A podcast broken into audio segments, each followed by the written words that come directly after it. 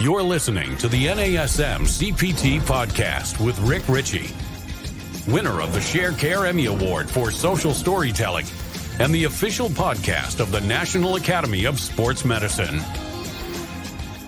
Hey, y'all, and welcome to the NASM CPT podcast. My name is Rick Richey, and today we're going to be talking about uh, kind of the round two of misconceptions about NASM. So there have been some misconceptions that are out there about NASM. I talked about a few of them last week. So moving on into additional misconceptions that have come up. Uh, one is about muscular development. And even though the OPT model is more of a performance based model, in fact, it is the optimal performance model, optimal performance training model. So it is a performance based model, but but we're well aware that many athletes need to go through muscular development to increase their performance. And you don't have to use the model as a performance model. So, for instance, if you have clients that are elderly and you're not going to have them doing box jumps, all right, fine, that's that's great. It's it's unnecessary based on your goals, but you take the performance model and you adjust it to fit your client's goals and needs. Well, same thing here. And a lot of times we work with athletes and we might take out the hypertrophy component of it because based on a person's goal, they may not need hypertrophy for their performance outcomes, but they may. And so there are people that are like, oh, NASM, they're not, they're not good for muscular development and hypertrophy. Well, and in fact, the the OPT model spends quite a bit of time on muscular development training. Now, that is a one kind of phase in the multi-phase optimal performance training model it is the center phase of this kind of middle level. So, stabilization, strength, and power.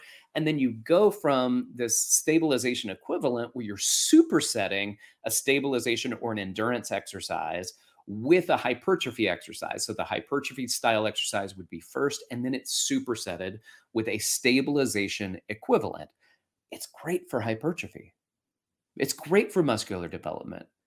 But then we move on into the muscular development phase and its goal is very much kind of like a typical thing that you would see from many other uh, education platforms that have to do with building muscle.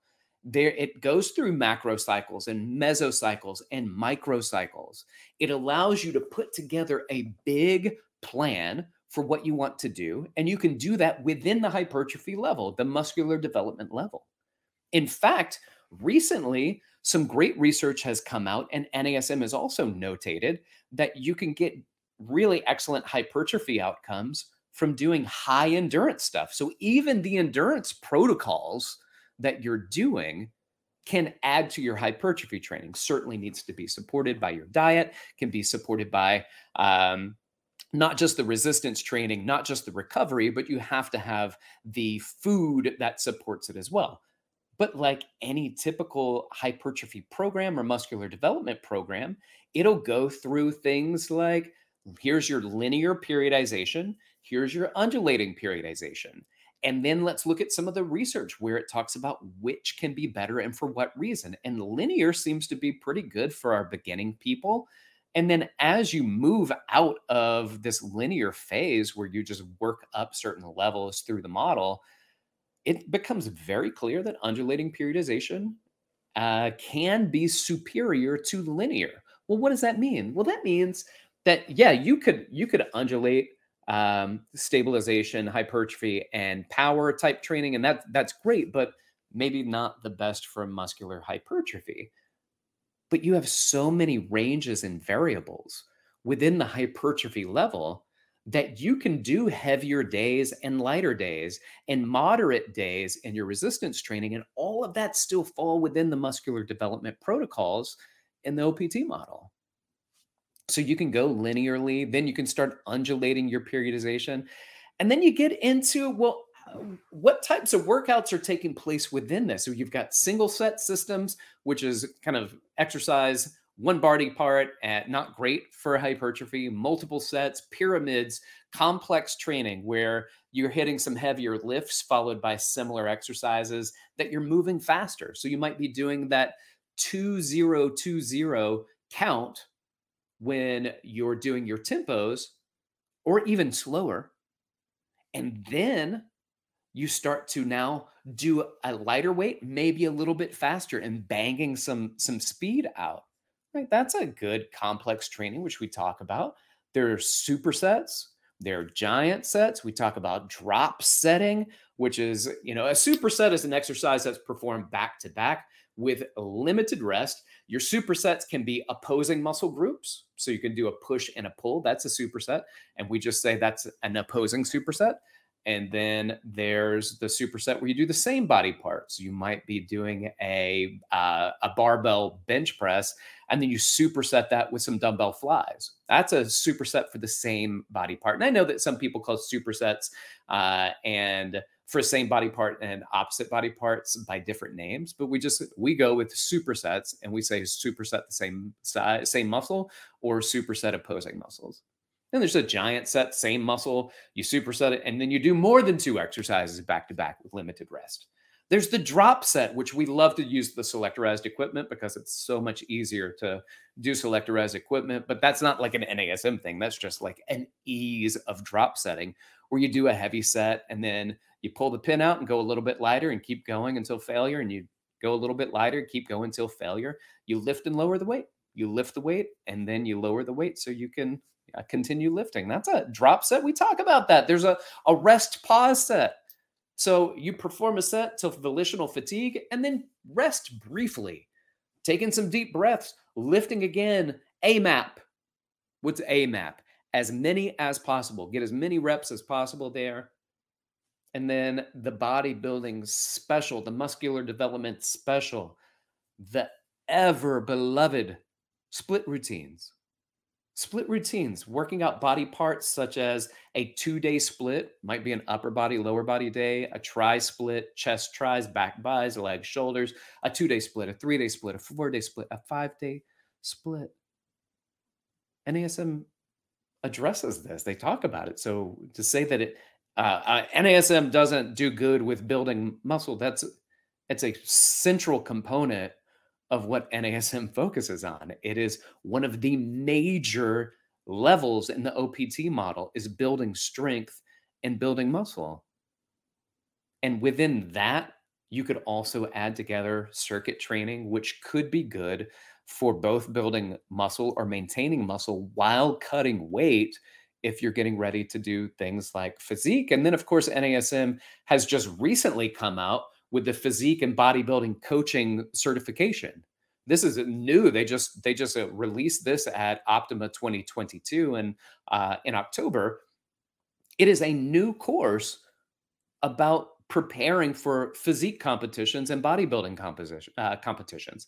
And I think that for people to say that this is not really who NASM is, I think I think you're wrong. And not only is that a misconception, we've now listened to some of the feedback that people have given us and said, look, we're going to kind of uh, see this in the model, in the OPT model, but let's just focus on this section of it so we can dig deeper into what some of the people are asking about. So we're not saying, hey, we had all the answers in the original OPT model uh, and in the CPT textbook.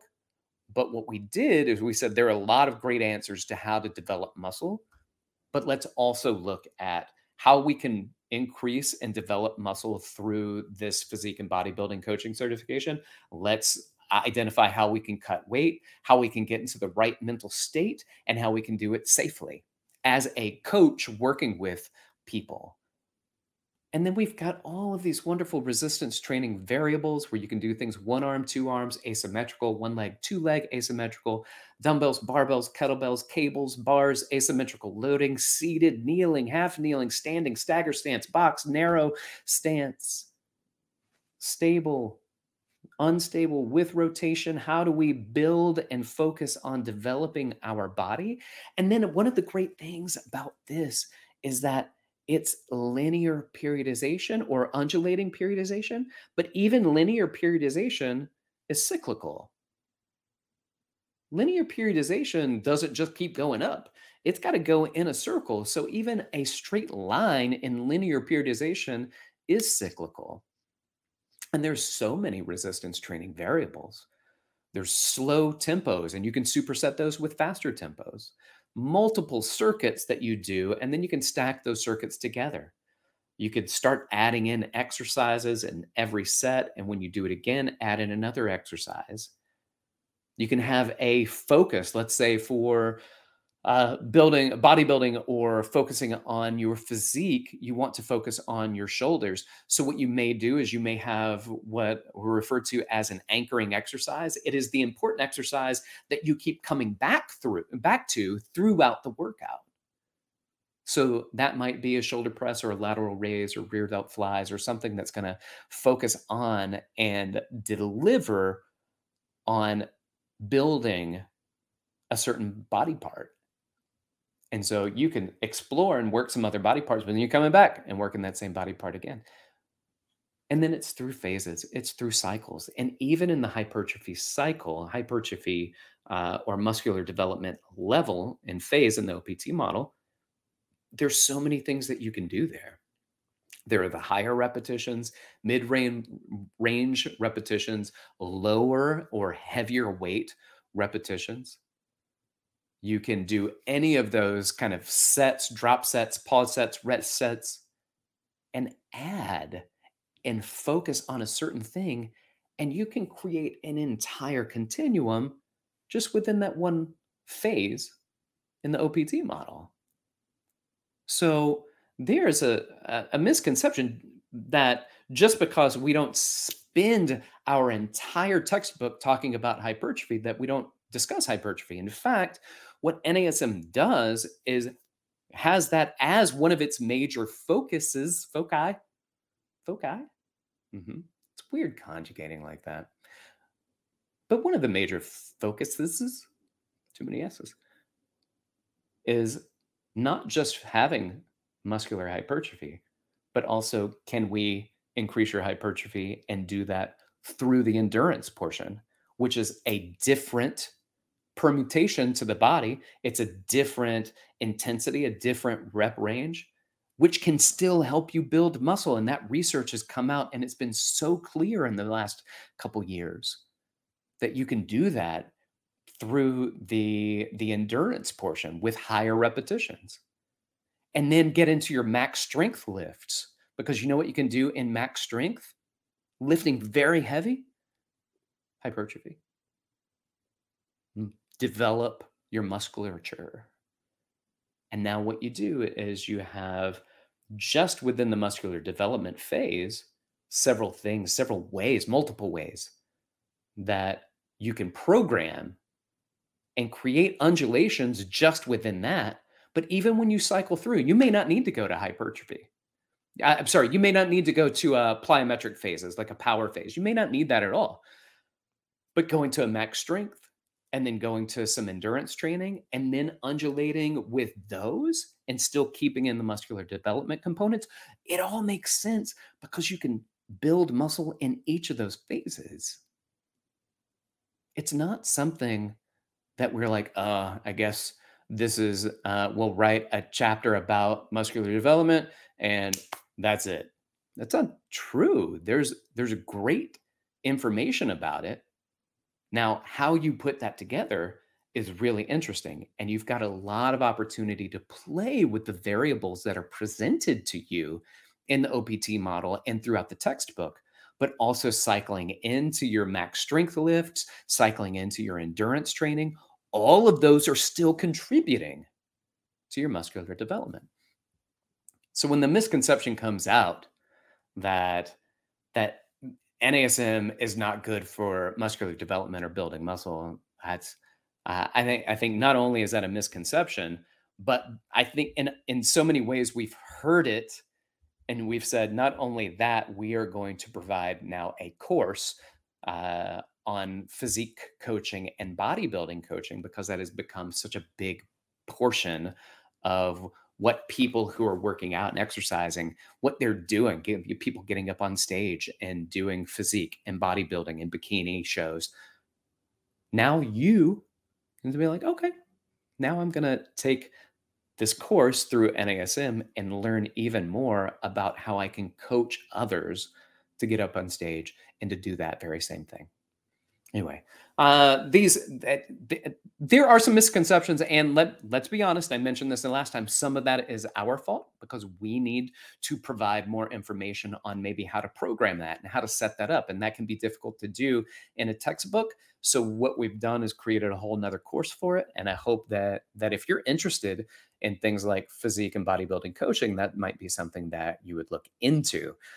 Uh, if you've got questions for me, I want you to keep them coming. Any misconceptions that you can think of about NASM, throw them out to me. You can reach out to me and DM me on Instagram at dr.rickrichey, or you can hit me up with an email, rick.richey at nasm.org. Thank you so much for listening. Keep inspiring people to fitness and keep doing what you do. This has been the NASM CPT podcast.